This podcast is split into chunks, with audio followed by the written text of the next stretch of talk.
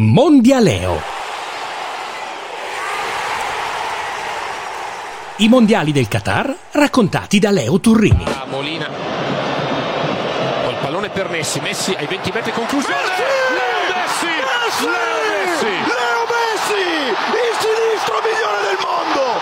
Da Di Maria a Messi, dalla Bajada per Triel, sempre Rosario, la città del calcio, uno per l'altro, si sblocca la partita, tutti in piedi per il miglior giocatore del mondo, rispetto per il numero uno, Rosario, città del calcio, per questo calciatore che troppe volte è stato criticato, anche quando era a Barcellona, quando è arrivato sofferente, da giovane, non ha mai dimenticato l'argentino, parla Rosarino, sente l'argentino nel sangue, ha pianto per la selezione ed è lui che la tiene in vita. Eh sì, ho voluto cominciare con le parole che Lele Adani pronunciò per celebrare il gol di Messi al Messico, quell'episodio che riaprì il mondiale dell'Argentina. Eh, sapete meglio di me che i commenti di Adani sono stati anche bersagliati, contestati, eccetera, ma io lo conosco bene, viene dalla provincia reggiana, lo chiamavano il toro di San Martino in Rio, ha una grande competenza e una passione assoluta per la bellezza del calcio. Poi è chiaro che se lo ascolta mia madre su Rai 1, mia madre ha 95 anni, rimane un poco perplessa di fronte al linguaggio usato.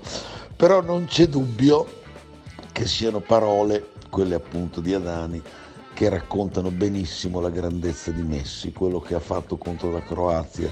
Questo giocatore straordinario è stato ancora una volta memorabile, soprattutto l'azione del terzo gol e possiamo ben dire l'osservazione più banale che a Leo, l'erede di Maradona, ne manca a questo punto soltanto una.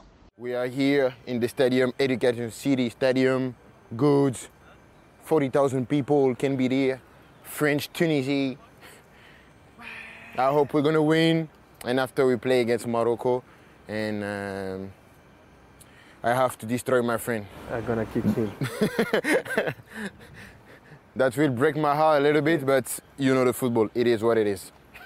It is what it is. I have to kill him. Vi ho fatto sentire lo scambio di battute tra Mbappé e Hakimi, che sono compagni di squadra e compagni di Messi nello squadrone dell'Emiro del Qatar a Parigi. Uno dei due sarà l'avversario nella finalissima di domenica prossima. Eh, lo scontro tra Francia e Marocco di cui vi parlerò tra un attimo. Volevo aggiungere però ancora una cosa su Messi. Una volta mi trovavo a Barcellona per il Gran Premio di Formula 1 e andai al Camp Nou, no? il mitico teatro palcoscenico del Barça, e un custode del campo mi disse: Lei deve sapere che Messi, quando si giocano le partitelle tra i giocatori del Barca durante la settimana, ha una percentuale di vittorie in quelle sfide del 92%, ma non solo, se mai dovesse capitare di perderne uno ogni tanto, se ne va, torna a casa senza salutare nessuno, perché Messi è il calcio bambino che abbiamo vissuto tutti e questo spiega anche perché sotto sotto, sin dall'inizio di questo mondiale senza Italia, facciamo un po' il tifo per lui. Se siete quelli comodi che state bene voi, se gli altri vivono per niente perché i furbi siete voi, vedrai che questo posto, questo posto is beautiful.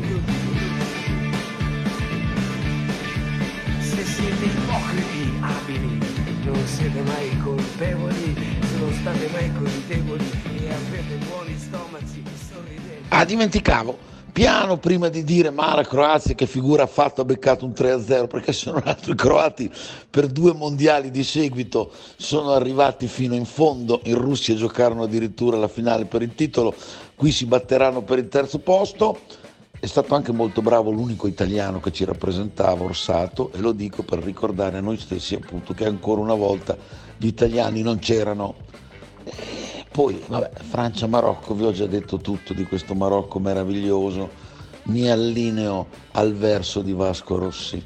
Se non state mai coi deboli, ecco.